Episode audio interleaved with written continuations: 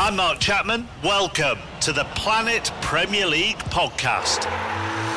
Each week, Cesc Fabregas, Nedum Onuoha, and myself talk all things Premier League. As a player, you don't have time to talk. No. You don't have time to make a plan. You just need to deal with wave after wave after wave. We watched Coach Carter, and he said, "Oh, afterwards, the game's just about doing this for your teammates." And I remember looking around halfway through the film, and half the squad was asleep. Planet Premier League. Listen wherever you get your podcasts.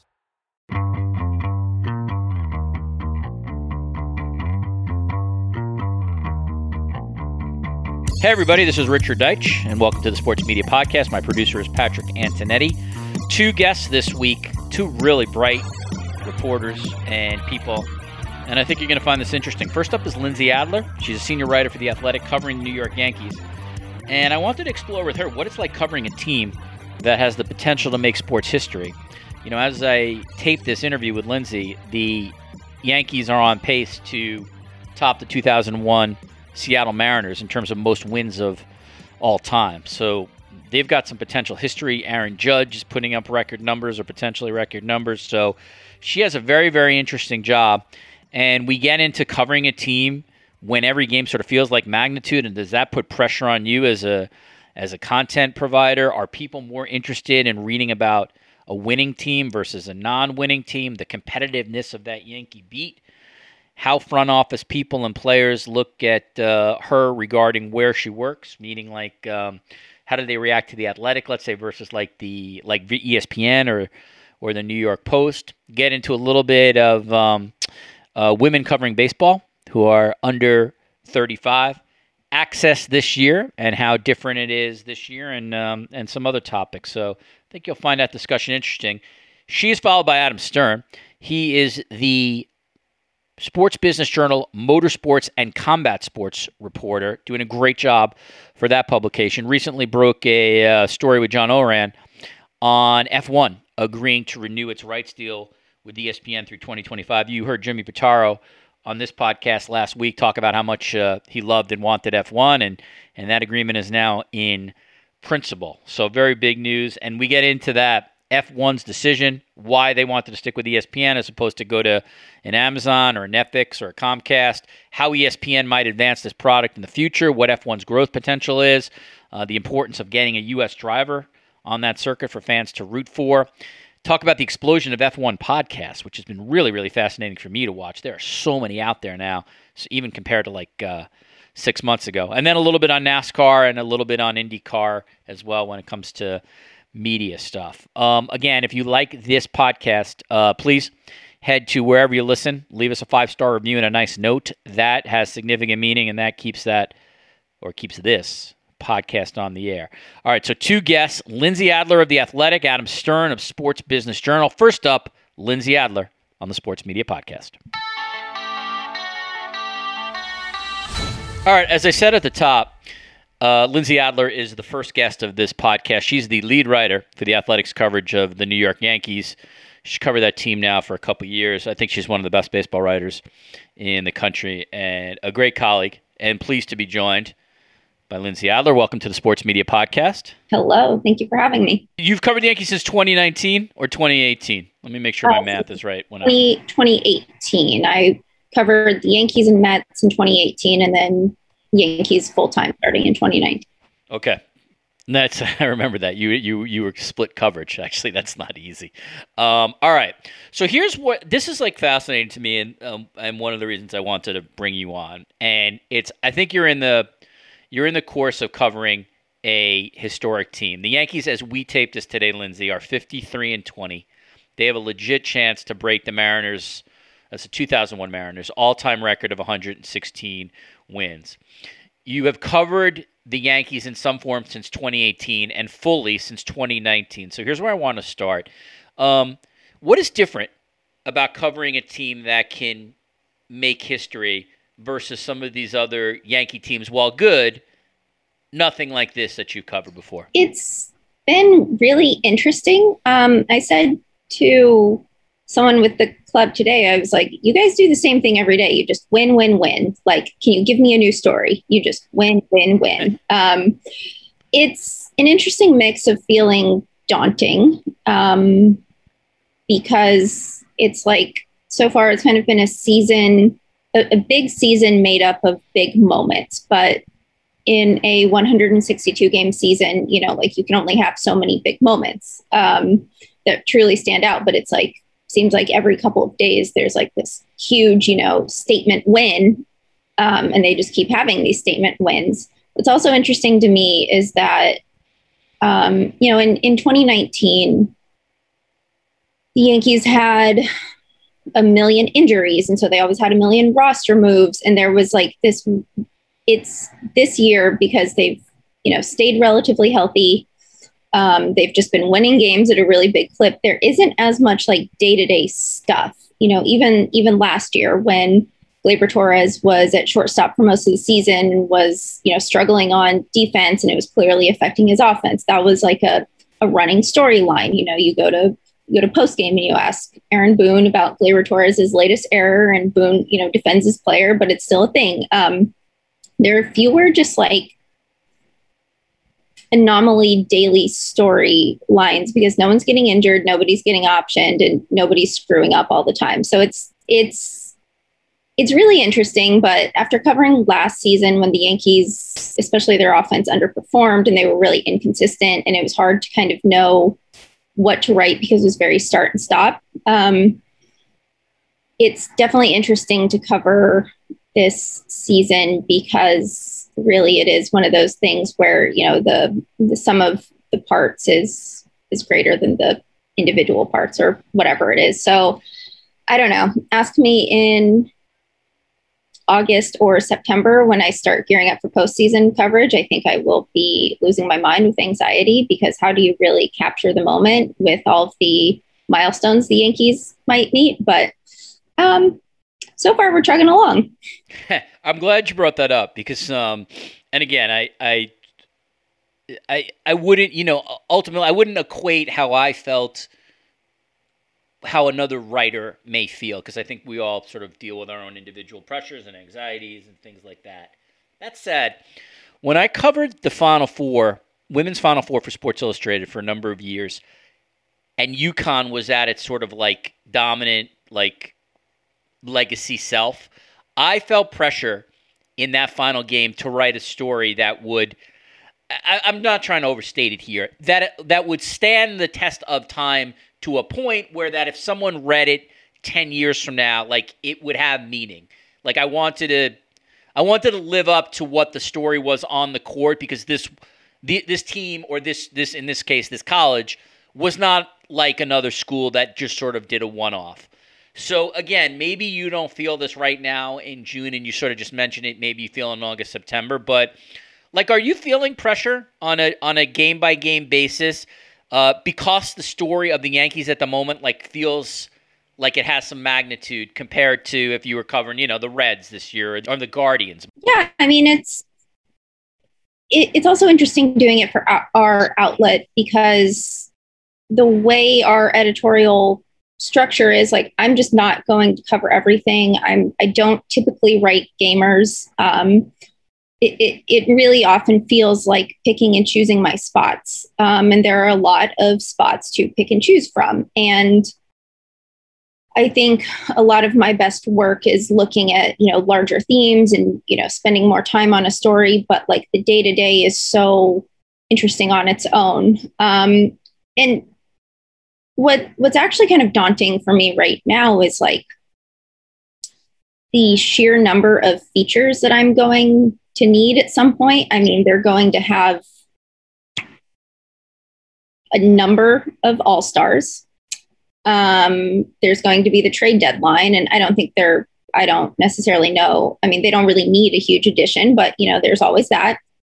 Then you need features on sort of having features on, on, the ready for players in the postseason so that when DJ LeMahieu goes off in a game three or whatever, you have something ready to run. I'm going to, you know, I may need something for Aaron Judge with MVP. Um, so it's like, in addition to the daily coverage, it's trying to think out these like big moment stories that I'm going to need to prepare for. And, you know, Aaron Judge is not a guy who offers up a lot of information about himself. I find him to be challenging to cover in a way that actually is like pretty rewarding. But then if you look at my author page right now, I think straight up the last five to like seven stories under my byline are exclusively about Aaron Judge, which is very funny to me. So what's actually kind of daunting is thinking about the big historical markers that I'm going to need to cover with substance while also trying to cover the day to day. Yeah, no, that makes sense. And we are talking about a guy who's on pace, you know, maybe 60, 61. I mean, these are,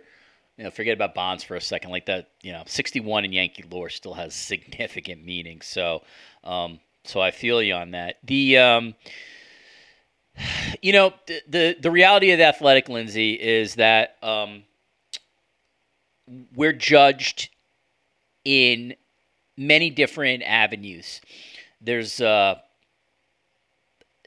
there's sort of how I guess we cover what we cover, how we you know the, our creativity on stories, our collegiality with our colleagues, et cetera, et cetera, et cetera. But at the end of the day, there's a metric element to this. Like the reality is, like me and you are judged by, or we certainly were judged for a long time by, on how many sub subscriptions we brought in. A um, little less on page views, but that still mattered.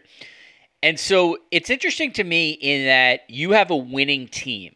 And I've I've never I haven't covered a team on a beat the way you have. Uh, I mean, except for a long, long time ago in Buffalo. So, are more are people more interested in reading, in your opinion, about a winning team versus a losing team? And then the second part of it is, does that show up in your metrics? Like, do you find that if the Yankees are on this historic roll, you're, you're finding more people are reading you or or or not? I actually would not know but i'm curious to know. The true privilege of covering the yankees is that the yankees fan base is so large and such and there's such a high you know number of people who are fanatics that um, i don't really have to think about metrics. Um, Yankees fans will read whatever you write about the Yankees. And that is, I mean, I, I, really cannot emphasize how much of like an editorial privilege that is in such an unstable industry. Um, covering the Yankees, I think, is not easy for a number of reasons. Um, the players are less accessible, there's more competition. But in terms of like, can I write a story and feel that, you know, I will meet sufficient barometers for success, like it doesn't really cross my mind. I haven't checked my metrics in a long time. I don't the, the company keeps changing what we, you know, value and prioritize. And so I'm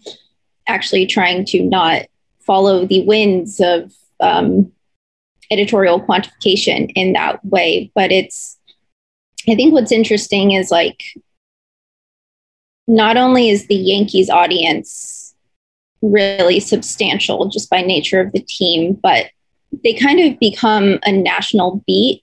Um, and that has actually been something that's been difficult for me to sort of figure out how to balance because at the end of the day, I am almost always writing, you know, in the service of Yankees fans. But, you know, you, you can have the same essential story and it would be written two different ways if you were writing for a Yankees audience versus, you know, a, a national story that happens to be about the Yankees. And sometimes those lines get really blurry, and that can be um, that that can be confusing for me. I would say. You mentioned uh, the competitiveness of the beat. I want to ask you about that. The New York itself, obviously, is the biggest media market in the country. So you have uh, the New York Post, uh, the Daily News. You know, these are long-time famous tabloids. Uh, I don't know if the Yankees. Uh, I'm sorry. I don't know if the New York Times staffs the Yankees every day, but they're obviously they don't. Okay, so they're um, but they're you know in theory they're around when something of significance happens. You have a lot of the suburban papers, I assume, like uh, Bergen Record and Gannett. Um, you obviously have uh, multiple television stations who are out there, including the the Yes Network. Can you give my listeners a sense of just like how competitive a beat this is? Because at least sort of in sports media circles, you know, there's always the thought that like cities like New York and Chicago and Boston are, you know, Philly are uber competitive. Uh, compared to perhaps like you know if you're the one reporter in a college football town or something like that. So from your perspective, how competitive it is? How competitive is it to get stories and to to get access compared to other outlets? Let me preface this by saying, like, I have so much respect for everyone who is on my beat. It's interesting because we have such a wide variety of assignments. You know, there are people who just have to write constantly. Then there's me where I turn the fire hose of attention on one subject per day. Then there's, you know, the the daily coverage from the local papers, from the Post, from Newsday, from the Daily News. Like that is remarkable to me. I think the Post sports section is really just sets the gold standard for sports coverage in the country. Um, I miss Ken Davidoff. I hope he's having a lovely retirement, but I I learned so much from him. Um, so you know, for me, like I think I wind up having the opportunity, you know, in a situation where I'm sometimes looking for a different story. Um, and there's, you know, there's there's a lot of the daily nuances of covering a baseball team that I'm very much learning from my competition. Um, I think what's interesting to me is just like the the people on the beat are so whip smart about the game, about the team. A lot of people have been doing it for a long time, so they have, you know, a, a very long base of knowledge. Um, Sweeney, Sweeny Murti, who covers the team for WFAN, like I go to him a lot because I think we sort of see the game similarly, but he has really just seen so many iterations of this clubhouse. Um, I I think what's I think you know the idea of you know the big scary New York media. Um, I think when you kind of like have the volume of reporters we have, we just ask more questions, and so there is naturally a little bit more digging. Um, one way in which it is competitive and different from other markets is that it's it's a competition of time. Um, there are more reporters in the clubhouse, and so you know, it really can take a long time to get to a certain player if he only shows up for 15 minutes every day. Um, the Yankees also are notoriously never around in their home clubhouse, so it um, sometimes makes that that part of the reporting process can often be kind of scary because I'll see, you know, my competitor who, let's say, I, I think that they think similarly about something. I see them go talk to a player that I'm trying to get, and I'm like, well, hmm, am I going to have to sit here for two days and and hope that you know we don't want to write the same thing? So just the just the you know the the volume of people on the beat, I think, really enhances the quality of it. Which is not to say anything about other beats, but whenever when you know, when there's 10 people in a room getting a stab at, you know, trying to get to the heart of a subject, I think it can be a little bit easier than if it's like two to three people constantly putting themselves out there to potentially, you know, uh, make waves with the organization to ask to ask these type of questions. So that's kind of how I see it. There's there's a little bit of insulation in that way. Interesting. Shout out to Sweeny Murti. He's very very good and has been good for a long time. Um, yeah, I, have had um, I've had so many people from uh, from the like, like tele like well, television sort of is it I should say legacy television. But I've had so many people on this podcast from traditional sports television places like ESPN and, and Fox and you know NBC Sports, etc. And what what a lot of those people have acknowledged is that players and front office personnel look at them differently from being on television, and in many ways, it gets them additional access. Uh, I don't know if respect is the right word, but player acknowledgement maybe is the way to sort of say that. So when you were coming on, I, I really was curious about this. Do have you in your time with the Yankees? Do front office? We'll take. We'll separate front office and player here. We'll, I want you to answer both. Do front office people look at you differently or deal with you differently working at a national outlet like The Athletic, even though you are covering it locally, versus how they might deal with a local place like the Post or the News. And by the way, that can be positive or negative. Maybe, you know, maybe they're giving more stuff locally or maybe they're giving you more locally. But I wonder if you have sort of observed this dynamic of whether it's a Brian Cashman type or someone like that. How do they perceive you based on where you're working? Yeah, I mean, I think that comes up a bit. The Yankees are, um, you know, the Yankees are the only organization I've covered, and Brian Cashman has been in that job for about as long as I've been alive, and I'm competing with reporters like Joel Sherman and Buster Olney, who have known Brian Cashman for again about as long as I've been alive, and so. You know, I, I think news comes out of the Yankees front office very rarely to begin with. Um, you know there are there are a number of very very long established relationships and it doesn't surprise me when those are the people who have yankees news i think in terms of front office or you know just non-player personnel um, the difference with the athletic i think and i um, i hope our bosses do not hear this but i sometimes joke that we are a trade publication for front offices um, I think front office people, when I approach them, probably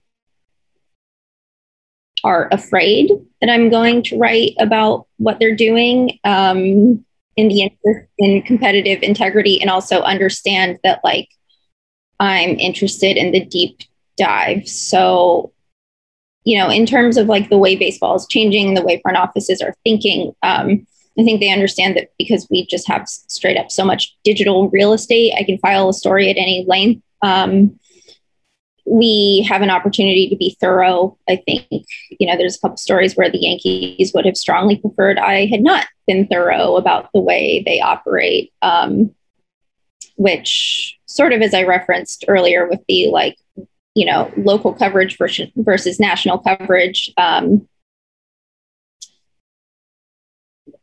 I, I think some people think that the Yankees put themselves out there much more than they do. Um, they, they, they, make it very much so that you have to dig. Um, so that, you know, it's, it's just really not a very news leaky organization, which is sort of an easy place for me to start. At least, you know, at least I know the terms of, of the situation.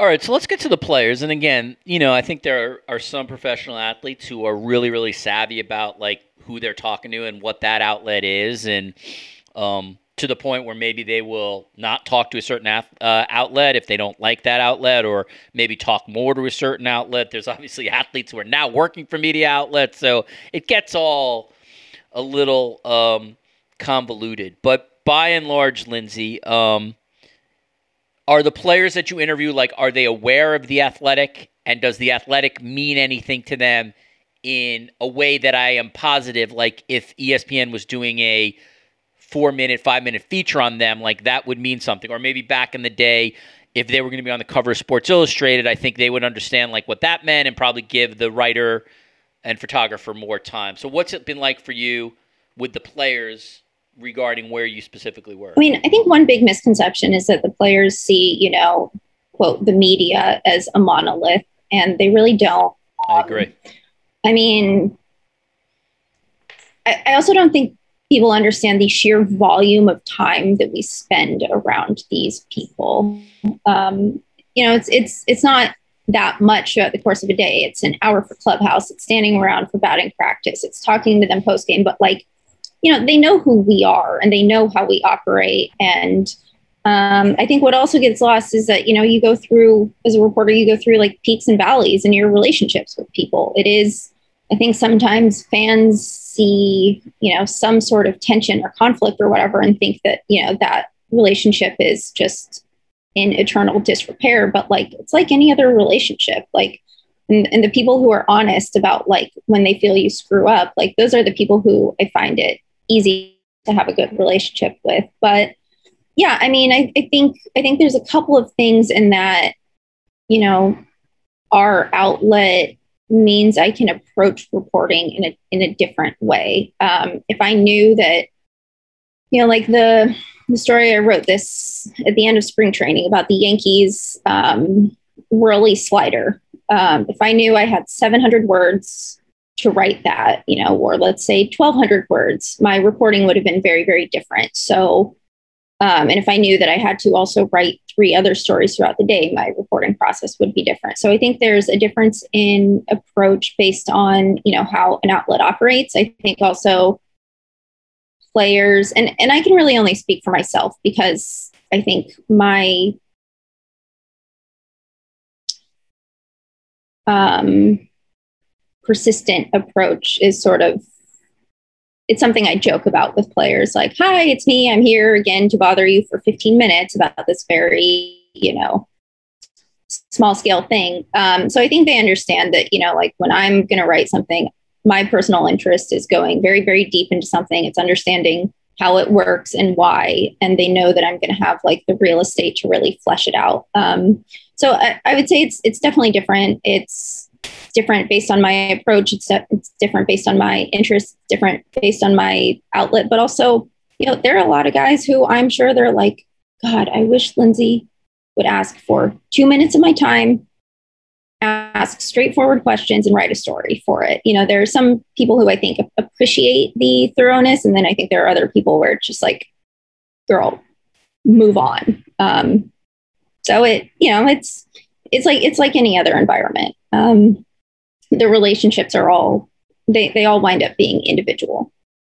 What have you found uh, regarding access this year in a um, in a more post COVID environment? Uh, I, I this is you know I, I I covered one Blue Jays game this year. I mean, covered is a maybe a big leap. I I, I talked to Michael Kay and David Cone for a media related story, but it, it did seem like uh, the reporters had more access to players this year than they did last year. So, from your perspective, are you are you getting uh, more time on the field?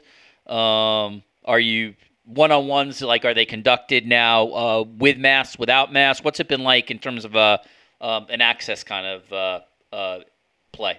Yeah, so we have normal pregame and postgame clubhouse access back, and pregame is really like for for fans. Really, when you see like interesting enterprise stories, those really probably come out of pregame clubhouse access. We are still required to wear masks in the clubhouse, but really nowhere else. A player asked me the other day, like, are you guys tired of doing this? And I was like, frankly, no, because the last thing I want is to like get COVID and bring down the Yankees like historic season. So right. whatever. Uh, leave me out of it is basically my take on that. But you know, like last year we got field access back um, for like batting practice and whatnot, and that that did make it. That felt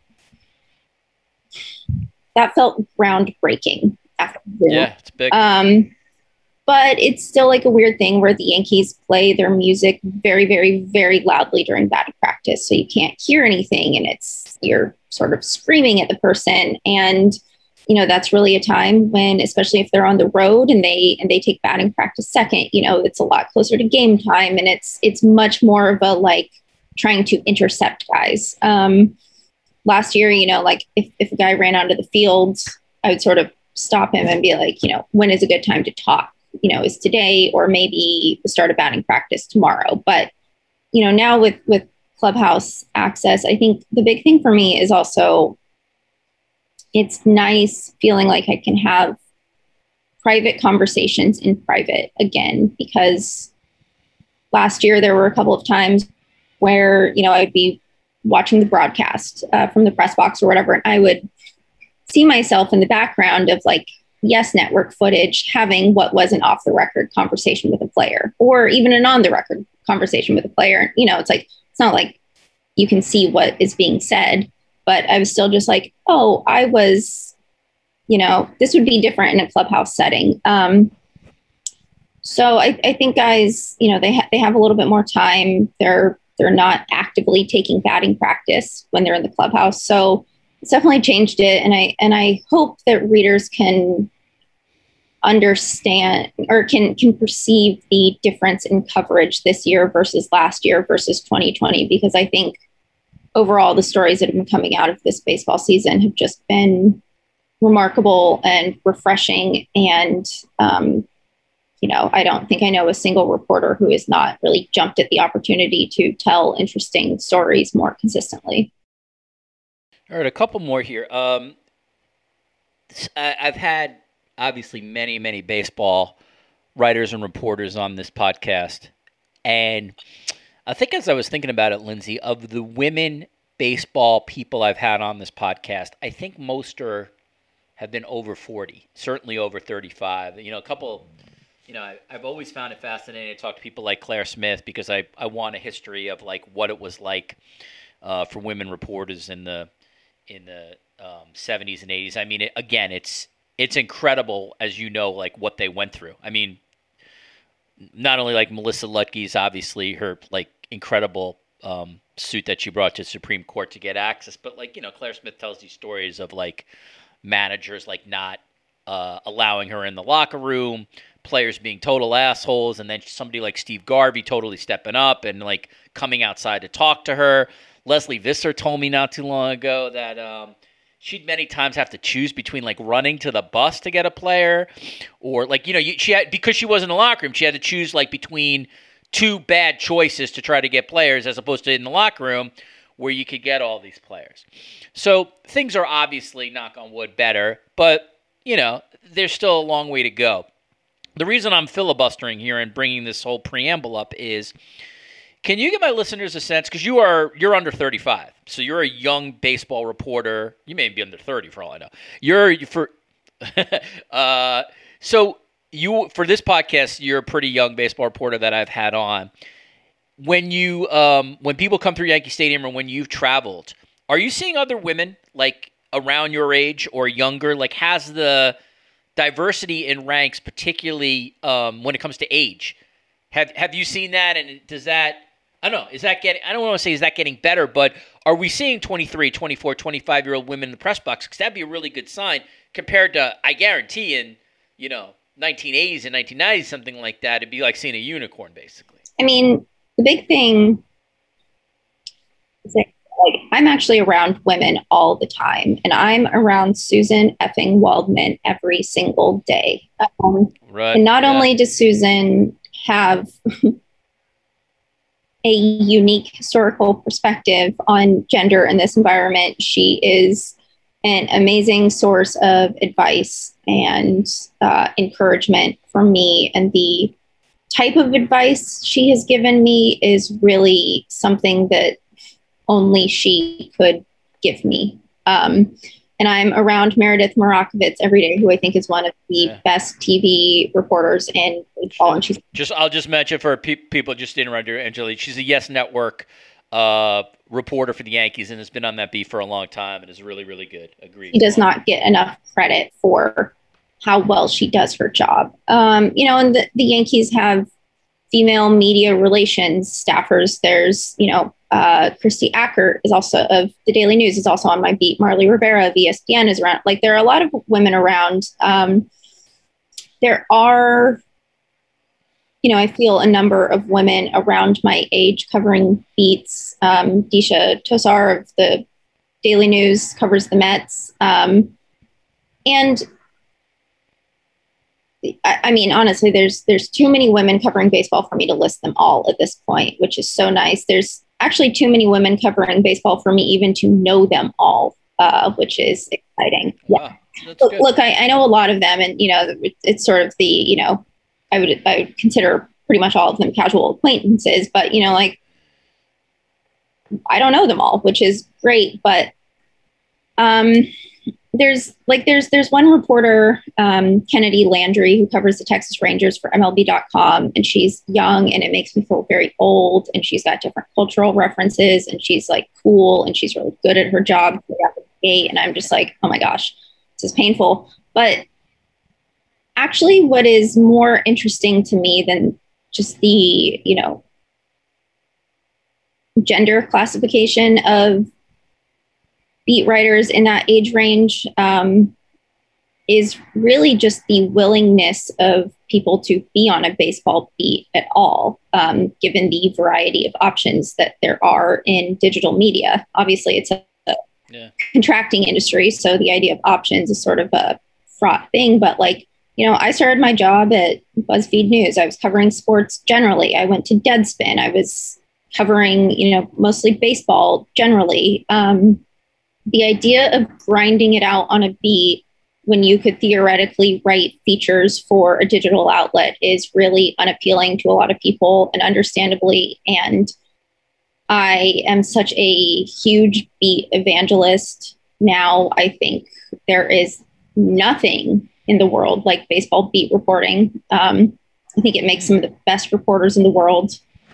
Um, and i just am really happy whenever i see a person, you know, who probably had other options elect to be on a baseball beat because I just think it's it's building a really great foundation. And for me, I didn't I didn't start covering the Yankees and Mets until I was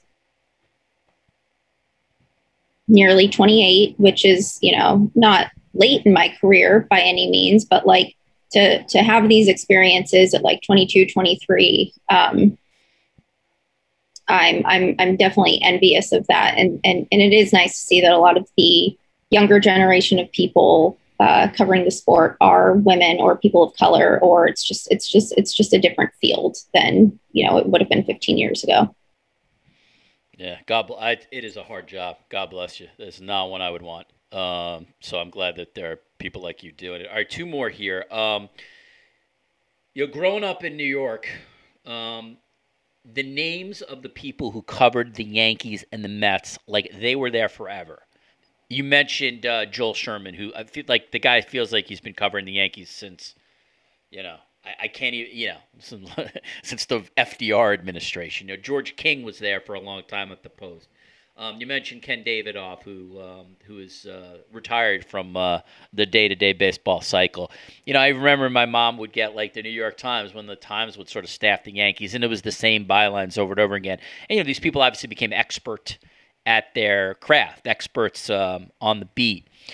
So I'm curious for you, um, now that you've had, uh, you know, you're sort of four years in, do you, and you love beat writing, as you said are you someone who would love to like do this for the next 15, 20, 25 years where we become sort of like the dean of the beat? Or do you think, you know, a couple years from now you're going to want a, a different challenge? Because it's kind of interesting in that, like, the more you stay on this beat, I'm not telling you anything you don't know, like, the better you're going to get.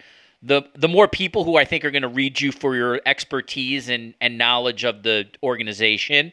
So it does build upon itself. And in theory, it would make you more valuable as an employee to any place that's interested in the Yankees. At the same time, I don't know if you can do this 15, 18, 19 years in a row going to the ballpark. It's baseball writers have a very, very hard time, I think, in terms of having personal relationships away from their job. It's just so it's just all encompassing. So how do you look at it? I realize again, you're very young and so, you know, whatever's gonna happen is gonna happen. But like this is a real sort of calculus you make. Because the longer you're on the speed, the better you're gonna be on the speed. Um, but then you have to think like, do I want to be 52 years old in my, you know, 27th year covering the Yankees? How do you look at it? Um, I I don't think I have the creativity to be on a beat for a very extended period of time. Um, there's different players, there's different circumstances, but a lot of baseball is formulaic, and I'm um, sort of a wackadoodle in terms of my planning for a season in trying to address kind of, you know, the, the types of stories that I've learned how to accomplish, achieve, and in some ways master to the point of boredom and how to kind of take steps beyond that. Um, I think reading John McPhee's draft number four was really influential to me. He's a very he's a very remarkably organized writer, which I am absolutely not, but seeing the way that he would blueprint out um, the idea of story concepts um, and and how we wanted to achieve those was really eye opening to me, even if it mostly gets sticks in my head as this jumbled ADHD. You know, you're playing a game of Boggle, basically up there, um, but right. sort of similar concepts. And so, you know, I, I think there's there, there's an infinite number of things you can learn on a baseball beat. And I'm not sure how far my creativity will take me. It's also, it is just a very, very taxing schedule. Um, and the pandemic kind of changed my priorities in that way. You know, I mean, I wasn't at the ballpark all day. Uh, what, what's actually weird is that, like, I, I started going back to quote unquote the office um, on July 4th, 2020, uh, when the Yankees started summer camp. Actually, it was July 3rd, July 3rd, 2020, when the Yankees started summer camp. Um, but, you know, with Zoom and, you know, not traveling, um, I had a lot more free time. And so I really, uh, I started to have a social life again. I would go to parties and people would say, I haven't seen you in four years, which was lovely, but also a little bit painful. Um, and right. I, I think also as my experience on the beat has changed, and I feel that it doesn't take as much of a grind to execute certain types of you know stories or processes. Um, prioritize, prioritizing my personal life, I feel, has been uh, a bit of an emphasis for me, um, which kind of at this point right now just kind of means that I work hard and then I play hard and then I look at a pile of laundry and I'm like, girl, when is this getting done? Um, so it's it, it's really like a tough tough thing and I'm I'm really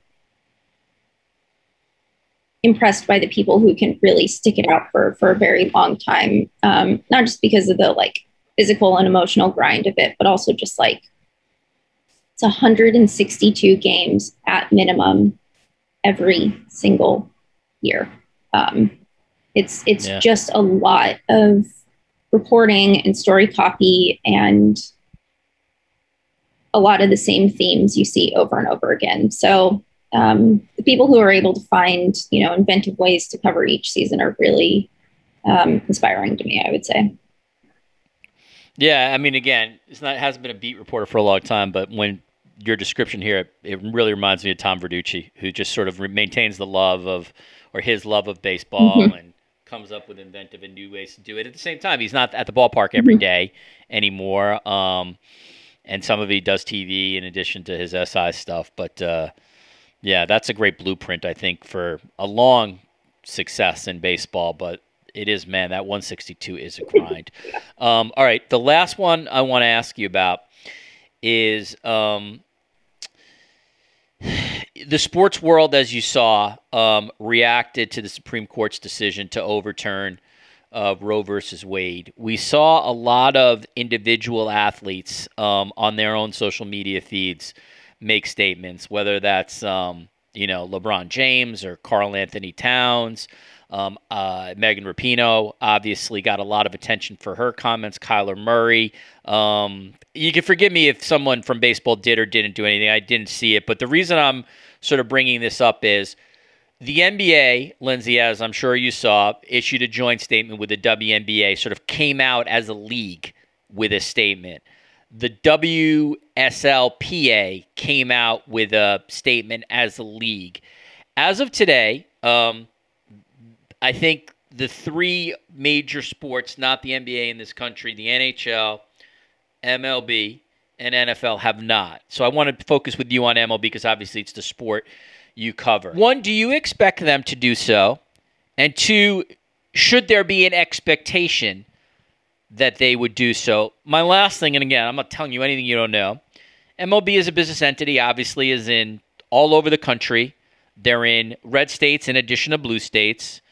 They have a real sort of business aspect to this, and I'm sure that factors in. At the same time, I'm now speaking only for Richard Deitsch, not any of Richard Deitsch's employers. I don't think it's a big thing to say that as an organization, we advocate for gender and health equality. We advocate for our employees to have access to reproductive health care. That's just my personal opinion. I don't think that's going so far, like organizationally. How do you see it? So it's really twofold for you. One, do you expect MLB to do anything? And maybe the second thing, and it's maybe more interesting question, is should should they? Are they required to do anything? Or is any sports organization required to speak right now? I wouldn't I mean at this point I wouldn't expect you know something like a statement from Major League Baseball. I think we've seen a number of corporations they, they will, you know, pay to provide out of state travel for employees who may seek an abortion or something like that. I wouldn't necessarily be surprised if we heard something like that from Major League Baseball. Um, but it is a very conservative sport made up of conservative players. But my and, and, and I really respect the sports people um, who have been putting themselves out there on this. I mean, I think Dodgers pitcher David Price yesterday tweeted something like their body, their choice, period. And that is a rare comment from a male athlete, especially in a conservative sport. You know, I think we've seen a number of guys from the NBA say it, and it's, you know, not even to get into the the professional women's athletes who consistently put themselves out there on these issues. Um, where I fall on this, I think will indicate a massive amount of cynicism on my part, but I think it's just a different cultural and political climate than it was in 2020 when there was really this um, feeling that sports leagues and teams should be addressing the idea of you know the issues with police brutality and racial inequality. Um, I think in the two years since then, we have learned a lot about public pressure and corporate influence on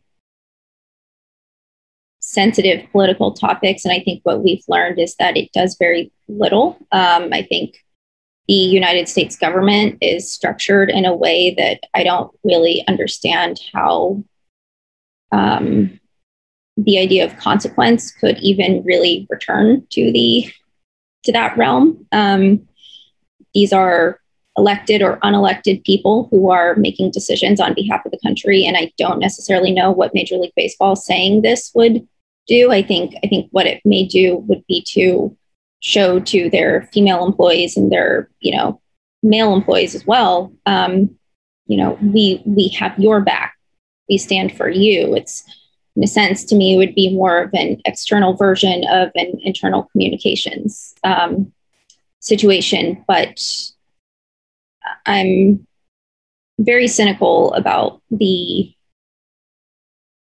influence of public um, public support for various causes given the structure of our government. So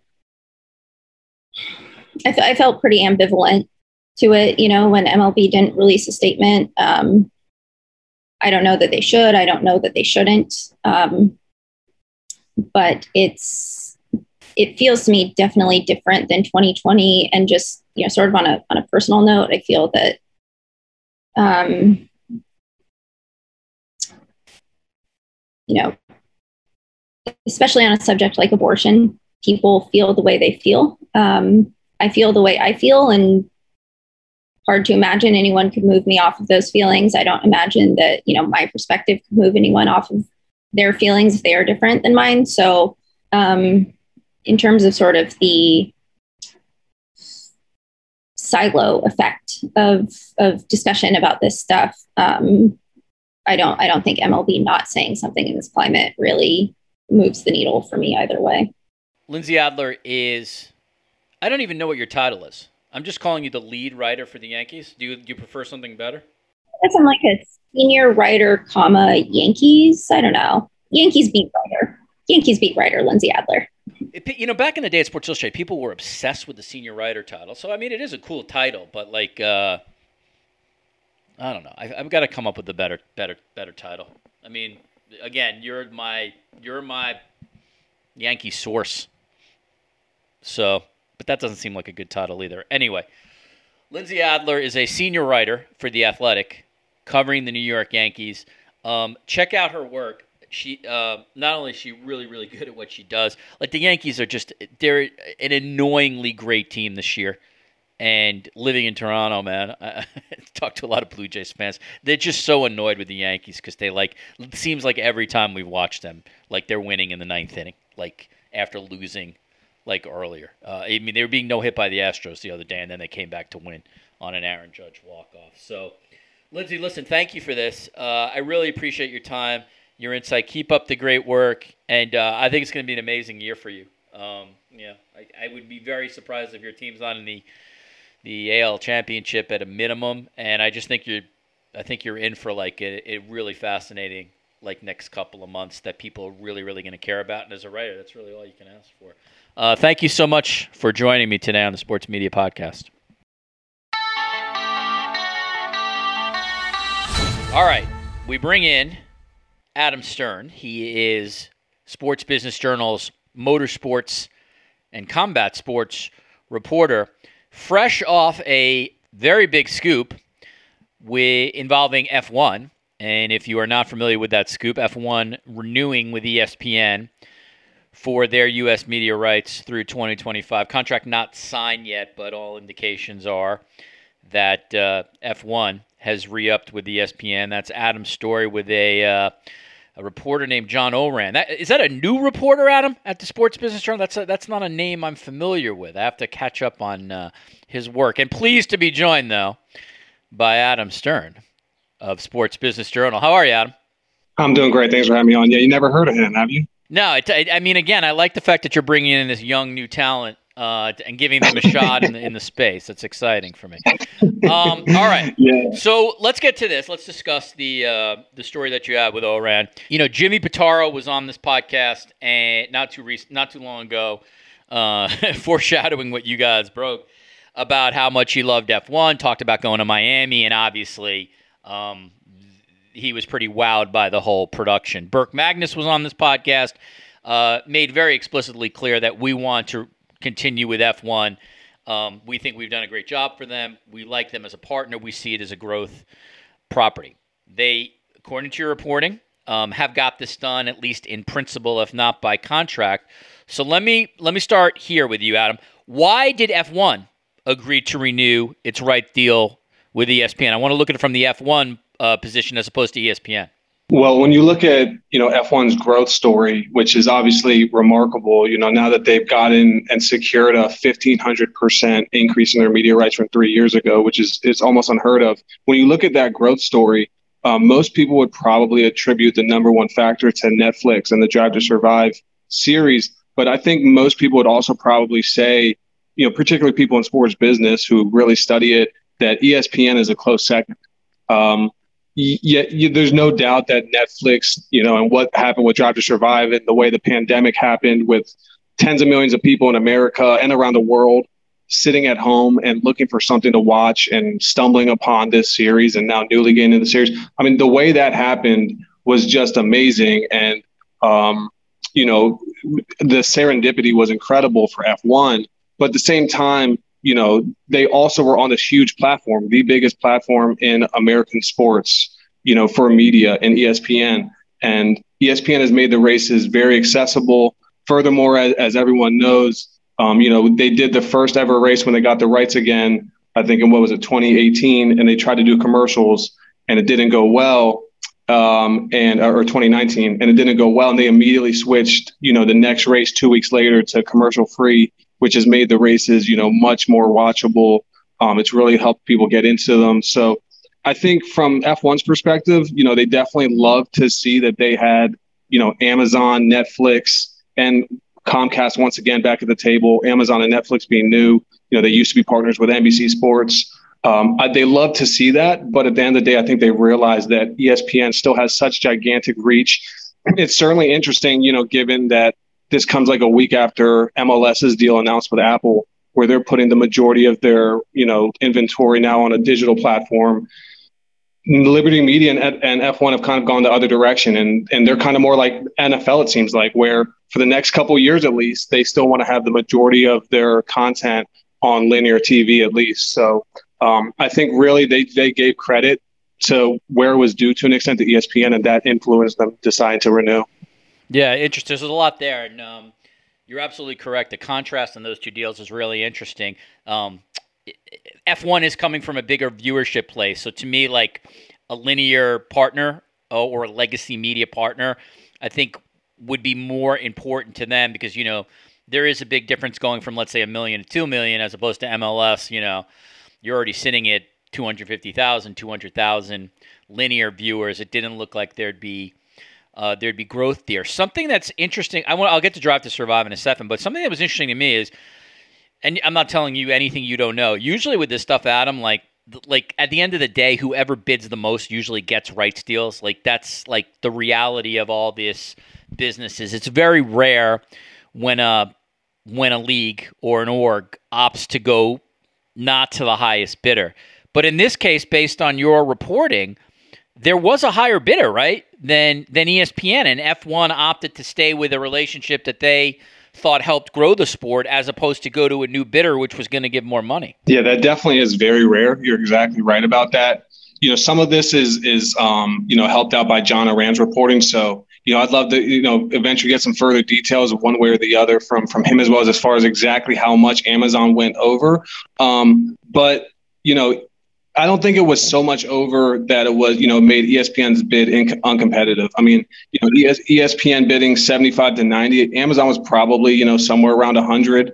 Um, so I think, and then also, you know, the fact that Amazon wanted to sub license it to a broadcaster, um, you know, from a linear perspective, some of the races, I mean, I think that started to get a little bit complicated as well. I mean, with some of the races, therefore, have to go back to ESPN, that starts to get a little bit complicated. And of course, we know that um, Disney, ESPN, ABC has a has a stri- has a thriving streaming product themselves with ESPN Plus, and it looks like a couple races are going to be able to go on that. So you know, F1 and Liberty Media are going to get to experiment a little bit with this deal. Looks like, um, and and obviously ESPN will as well to see how it responds on a on a digital platform. But certainly rare to have um, the winning bidder be you know someone who didn't put the most money forward. At the same time, it's ESPN. So this is interesting to me because I'm sure you have uh, faced this as I have. Th- there is no doubt that I-, I don't think you can argue against it that the success of Drive to Survive, or like you really sort of just spelled it out, the fact that so many people, I, I might argue millions of people, discovered this program during the pandemic, absolutely led to an increased in, uh, interest in Formula One. Like th- there's no doubt about that. I think you can even sort of prove it metrically. There's also no doubt that ESPN did a great job with this property. They they treated it first class. They they they put it on in a uh, in a window that people could access it. They they were smart about when it came to commercials. They respected the. I think they picked up uh, Sky, so like they respected that. Like this other place had done it before, so unquestionably that's true as well. What's really interesting, though, Adam, and I imagine you face this too, is every ESPN person I talk to, they really go out of their way to like let you know that, yeah, we love Netflix, but like we think that we've grown this product and we think we're responsible for this. To me, it's both. I, I might anecdotally think that it's more Drive to Survive than ESPN, but this is one of these rare things where like two different forces, I think, have helped popularize the sport in the United States, at least at the moment. No, I totally agree. I think, again, I think Drive to Survive was this huge spark, but then ESPN, ABC put the property on a silver platter for sports fans. And that can't, you know, just be overstated or, or undervalued. You know, that's a really, really big deal. And so, um, you know, like you said, right when they picked up the property. Um, it was, you know, when they initially did it, you know, Liberty Media had just bought uh, F1 in 2016. They were looking to try and, you know, shake things up. Uh, NBC had had the property for a couple years. They went on a on a whim with ESPN, basically for free the first year, and then I believe they renewed for a second year um, for five million. You know, the second year they renewed for three more years, and it was at the five million dollar rate. Um, so, you know, really they were betting on themselves that, hey, eventually uh, this will be worth something. But at the time, they were really taking a gamble on themselves. At the same time, you know, ESPN was taking a gamble too. Um, you know, they were, you know, not big in motorsports anymore. They had dropped NASCAR. Um, you know, they were giving this, like you said, some pretty good airtime. Granted, in a, t- a slot when there's not a lot of stick and ball sports going on in America, that's what's good about is a lot of these races are overseas early on in the morning. Um, so it's just been it's worked out for everybody. It's been incredible serendipity. Um, not just the pandemic in terms of obviously no one wanted the pandemic, but it you know it happened, forced people to sit at home. But then also last season was pretty much the best season F1 has had in literally decades, not just by opinion, but even by statistics. Um, and so you know you finally build up this huge mass of new fans, and all of a sudden you have the best racing season you've had, you know, in there's entertainment wise, excitement wise, in decades. It just really was an amazing crescendo. Now, now they got to keep it going. So that's that's an interesting thing as well. Yeah, let's talk about that. And again, full marks to Burke Magnus. That stroke uh, to cut that first deal, uh, that's an all timer right there. And I think I'm sure, you know, ESPN has helped in some ways. Sean Bratches, one of their really ex top guys, was a part of that uh, that F1 group for a while. But you know, full marks to them. That's that's a that's an and all time deal. set up the Drive to Survive, so he uh, correct. Yeah, I mean that. Yeah, I'm sure that guy. Um, is uh, sitting in his second house in Bora Bora somewhere. So I don't think there's any doubt about that. All right. So one of the obviously interesting things now about F1 is like, okay, what's the growth potential in the U.S. as we head forward? And to me, and again, I'm no F1 expert nor F1 genius, but it seems clear to me, Adam, and I wonder if you agree, that the next growth area has to be getting a U.S. driver or a U.S. team sort of part of this series. Because the one thing that the U.S. fan does not have at the moment is they don't have a U.S. driver to root for. That's a great point, Richard. And and furthermore, I would I would say you're right. Um, they you know you, we probably need or, or America probably needs a U.S. Um, an American driver to root for an American team. I mean, you have um, you do have Haas, but they're a little bit of a complicated situation. Literally, just a year ago, they had the Russian flag on their car. Um, so I mean, it's a you know definitely that would help. But the one thing I'll say is that American sports fans, like they'll give something a try, but they want to be, you know, entertained. And so, you know, like I said, last year was pretty much the best season F1 has had entertainment wise in quite a long while. And furthermore, there had been seasons before in recent years that were not that good. Um, part of the reason Lewis Hamilton has so many championships is because he dominated a lot of seasons and really wasn't that exciting. Finally, last year, he had a little bit of competition from a different team uh, and, it, and it made it absolutely thrilling. This year has not been quite as exciting yet. Um, you know, Mercedes has been um, uh, not in the title picture, and then you've had Red Bull and Ferrari going at it. But a lot of times in the races, like one of the two teams has had issues where one of their drivers had to drop out, and so even I, I even saw a tweet um, the most recent race. I forget who it was, but someone who works for Barstool Sports tweeted like, okay, are we over this yet? Are we over F1 yet? And so you're just starting to see some early signs of people saying, like, hey, you know, this is getting a little bit boring for me, or people who didn't really like F1 taking over their Twitter timeline saying, like, hey, guys, like, this isn't exciting. Let's move on. So you're exactly right. F1 does have to keep it going, and they're going to have to keep their product very exciting, which is, you know, not easy. Um, again, last season was the best season they had in some time, so it's it's not easy to make great racing happen all the time. And and furthermore, like you said, um, adding an American driver is something that I think could could unlock some value and some fandom for them. Of course, next year they also add the third race in Las Vegas. Um, so now you have six races in North America um, or, or in the Americas. So um, you know they have different couple different levers left to pull. But I, I think obviously adding an American driver would be an important one. Yeah, listen, you know, you know this from covering NASCAR. At you don't really. I mean, obviously, what's going to happen is going to happen, but you don't want Max Verstappen to win six in a row. Like that's not going to grow the sport in the states. So you have to hope that it's competitive. And last year, you're right. I mean, you couldn't have scripted a better ending. Race, you know, comes down to the last race. You have controversy essentially on the last couple of laps. You have cameras that are basically filming both of these teams. Probably will never happen again. So, um, you know, we'll see what happens on the track.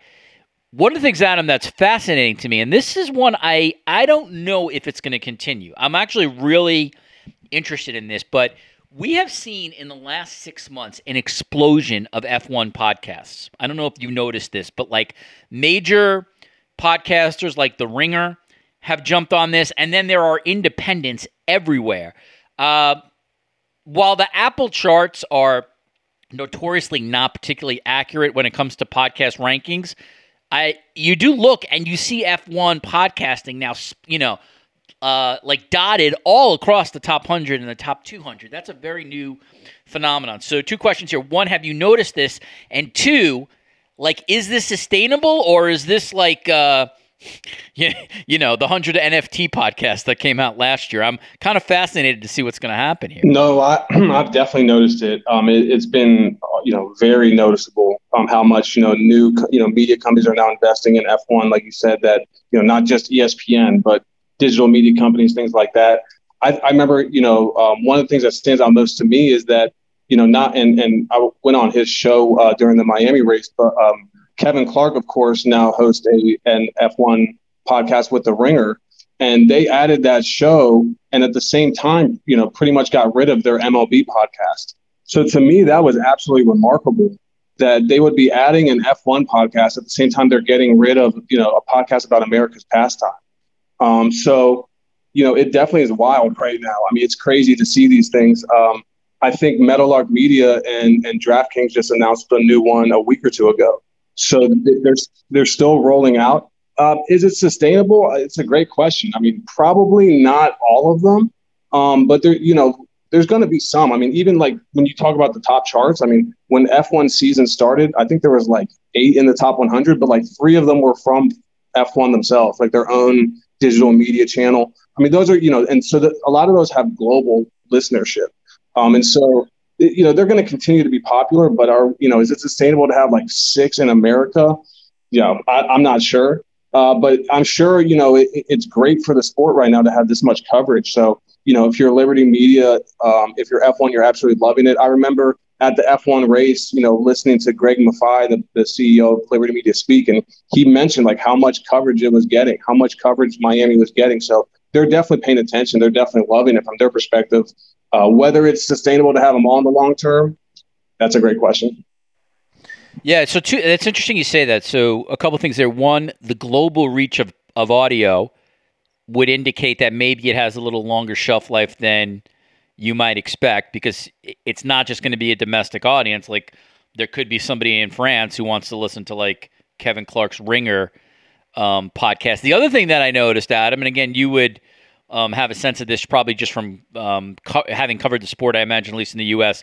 in person the you can get some of these people easier than you can some other sports. Like I just even know in the in the outlet that I worked for in Toronto, Sportsnet, like we could I mean with the exception of like Lewis Hamilton, you could almost get any driver. Like they were desperate to come on in North America. They they wanted those markets. So I would think at least still the the the the F1 structure is set up, right, where if it's an American media outlet that's looking to pay attention to this, I feel like they'll get the access they want. That, that's a great point. Motorsports as a sport, from what I've seen relative to other sports, is very much structured towards like appreciating the media. Um, it's it's because motorsports is probably a niche, and so um, you know they very much you know are are engaged with media, trying to make their drivers available, like you said. Um, and so yeah, I mean, furthermore, these F1 teams, for example, um, and F1 as a league itself and as a property itself has been trying to grow like this in America for literally decades. And so, um, you know, now they're adding tons of sponsors. I mean, like half of the grid at this point is American companies. It's absolutely insane. Um, like McLaren Racing, for example, which is run by the American Zak Brown, very much is positioning itself as an American team to to a certain degree. I mean, they're still an English car company, but they're you know they've got an IndyCar team. Um, you know, they've got again a lot of American sponsors. They're doing a lot here, so um, you know they want to make their drivers available. They want to do everything they can to help the sport grow because it's helping them. They're growing their revenues. Their franchise values are growing insanely. Uh, it, you know, they passed their most recent governing agreement in 2020, and at the time they said if any new teams want to come in, uh, you got to pay at least 200. You got to pay 200 million dollars as a franchise fee. Now they're not letting that happen anymore. Now there's all sorts of controversy, like Andretti's trying to come in, but all the F1 teams are saying we don't want to split up the pie. And if you want to come in now, you got to pay like 400 or 600 million because you know our franchise values have doubled or tripled. So, um, you know, all this growth in America has significantly helped their businesses. So yeah, they want to make their drivers available for podcasts or interviews, things like that, because it's helping them significantly. All right, a couple more here, and then I will let you go. Where do you um, see NASCAR's viewership heading forward? Um, you know, NASCAR is in an interesting place. I mean, you know, kind of talking and piggybacking off F1. I mean, a lot of these properties like NASCAR and IndyCar are kind of looking from afar right now about, hey, like, can this be a renaissance for America? Can this be uh, for motorsports in America? Can this be a rising tide lifts all boats sort of situation? So, um, you know, they're, they're kind of looking from afar about, hey, can, you know, will this help us? You know, that now that racing is kind of cool again in a way that maybe it hasn't been since the early 2000s. Um, through the first half of the season for NASCAR in 2022, they averaged 3.7 million viewers. It was up six to eight percent, depending on how you count it. Um, but they also had a very advantageous comparison because last year's Daytona 500 was rained out, so it was very much expected that they'd be up. And in fact, originally earlier on this season they were up double digits, and it kind of eroded a little bit um, they did really well on the broadcast races on Fox, not as well on FS1 races. The FS1 races were backloaded towards the end of Fox's schedule. So it kind of eroded down to about a six to 8% increase in the end. Still, in this day and age, particularly given HUT levels are down, things like that, um, you know, Fox and NASCAR both say they're very happy with how they performed. And, you know, look, 3.7 million viewers on average um, every weekend from, you know, in the, you know, in this case, mid February through June it's decent. It's very solid numbers compared to other sports. Like you said, like MLS, I mean, they have a lot of tonnage, but their games are averaging mid, you know, uh, six figures, you know, so, so I think, you know, NASCAR still is in a pretty good place. Um, they go to the formal media rights talks next year. They've been having informal talks for some time, trying to change up their schedules, make the broadcasters um, kind of happy with what they're doing. It'll be interesting to see how much ESPN uh, becomes a factor in these talks. So, uh, very interesting and, and important times for NASCAR. Right now, they're getting paid uh, $820 million annually for their media rights. So, um, everyone's keeping an eye on, on what that number will be. Will they be able to get a, a similar number or higher, or is it going to go lower? So, uh, really interesting time for NASCAR with formal media rights starting next year. Can I make the presumption that now, and again, you are much closer to this than I am, uh, significantly closer. So this is just me ballparking here, but given NASCAR as a sport, I cannot see them interested in putting their premium inventory behind a paywall the way MLS did. I feel like linear, linear television is massively important to that sport, correct? 100%. And again, that's almost backed up by their ratings over the first half of the season. They didn't do as well on FS1 races year over year uh, versus Fox. Like they have a viewership, they have a viewership that's very much like broadcast linear TV centric. Yeah. So um, De- and demos are older, right? Yeah, they're, they're older. Yeah. They're trying to work on that, but you know that that is where look they still have they're still doing usually like three times the viewership of F1. But the yes. problem for NASCAR is is that they're almost tied on 18 to 49. So NASCAR right. is racking up the viewers over 50, but 18 through 49 they're very close.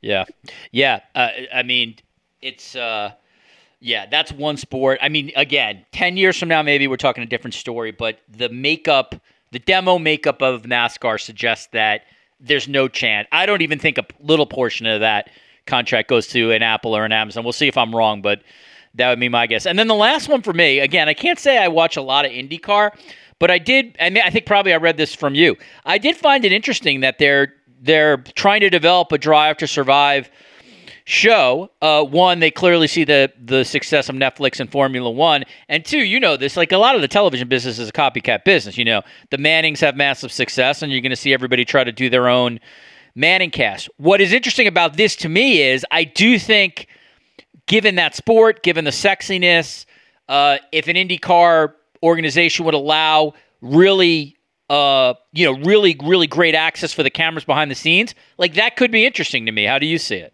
Yeah, definitely. I mean, I, like you know, like you said, in TV, the best ideas are stolen. And so, I mean, look, all these, you know, US based racing series, their executives and their owners are sitting around saying, hey, guys, Formula One just created this new docu series and now they're growing leaps and bounds. What are we doing?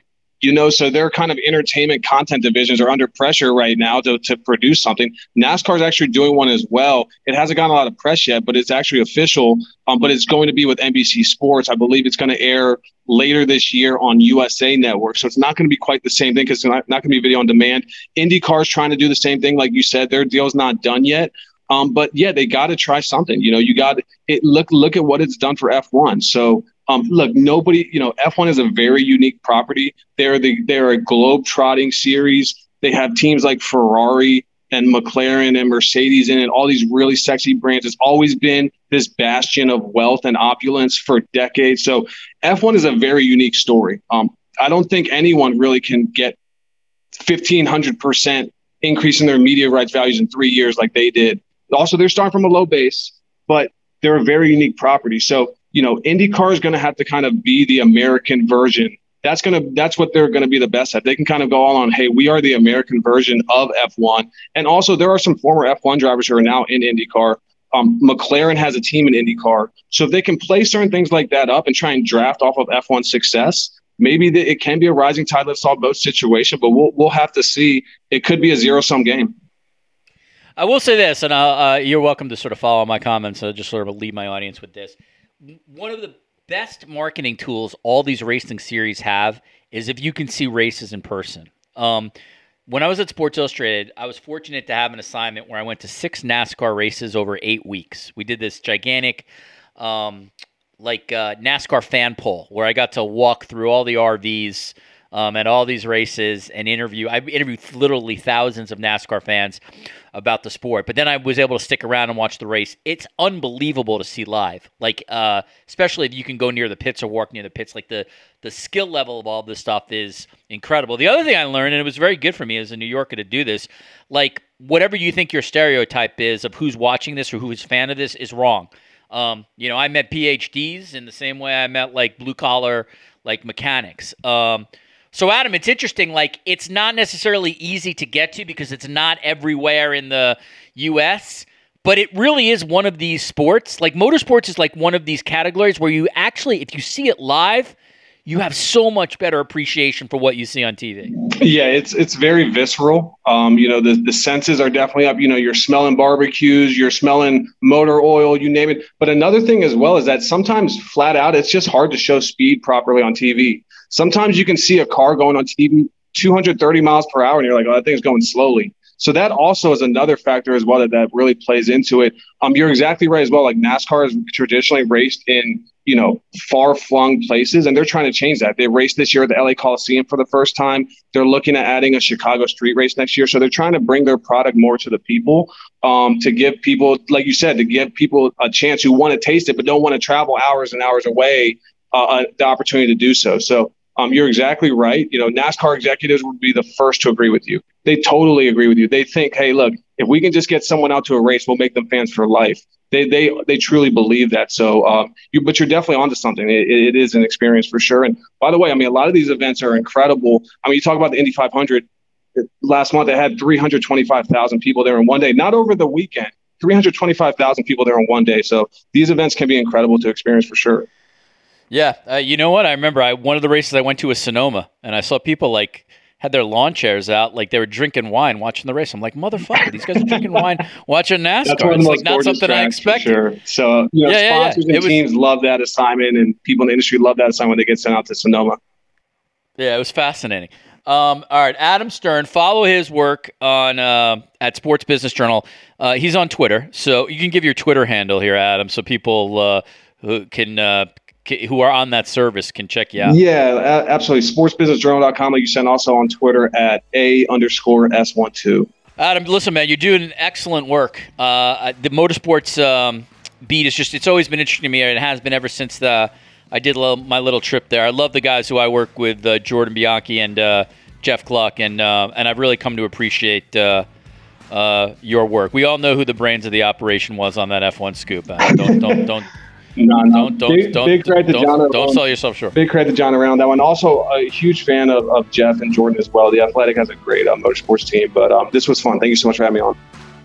All right, back in the studio. My thanks to Lindsey Adler and Adam Stern for their insight and time. Uh, those were interesting conversations to me. I hope you guys liked it. I, I really enjoyed both of them. Very different subjects, but uh, two great guests, and absolutely follow them and, and read their work. They're really talented at what they do. If you like these kind of conversations, head to the Sports Media Richard Deitsch archives page. Got some good ones over the last couple weeks. ESPN chairman Jimmy Pitaro, 63 minutes straight, with you know arguably the most powerful person in sports, certainly the most powerful person in sports media, I would say. Um, prior to that, a conversation with Michael McCann, a legal analyst and senior sports legal reporter at Sportico. If you like the intersection of law and sports, uh, he's the best. And we did a lot of um, sort of interesting topics that are out there. That intersection always exists. Prior to that, ESPN NHL reporter Emily Kaplan uncovering the NHL from ice level. Before that, Haley Rosen, founder and CEO of Just Women's Sports. Um, did a couple of, uh, I would say, non sports media podcast, but just a couple I wanted to do. Edward Keenan on covering the United States uh, from a foreign perspective. He's the Toronto Star, Washington bureau chief. Um, just an absolutely unbelievable week once again in the United States.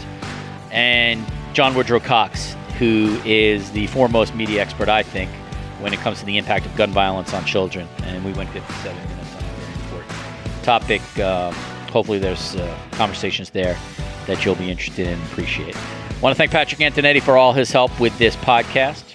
Thank you to everybody at Cadence 13. Thank you for listening. We'll see you soon on the Sports Media Podcast.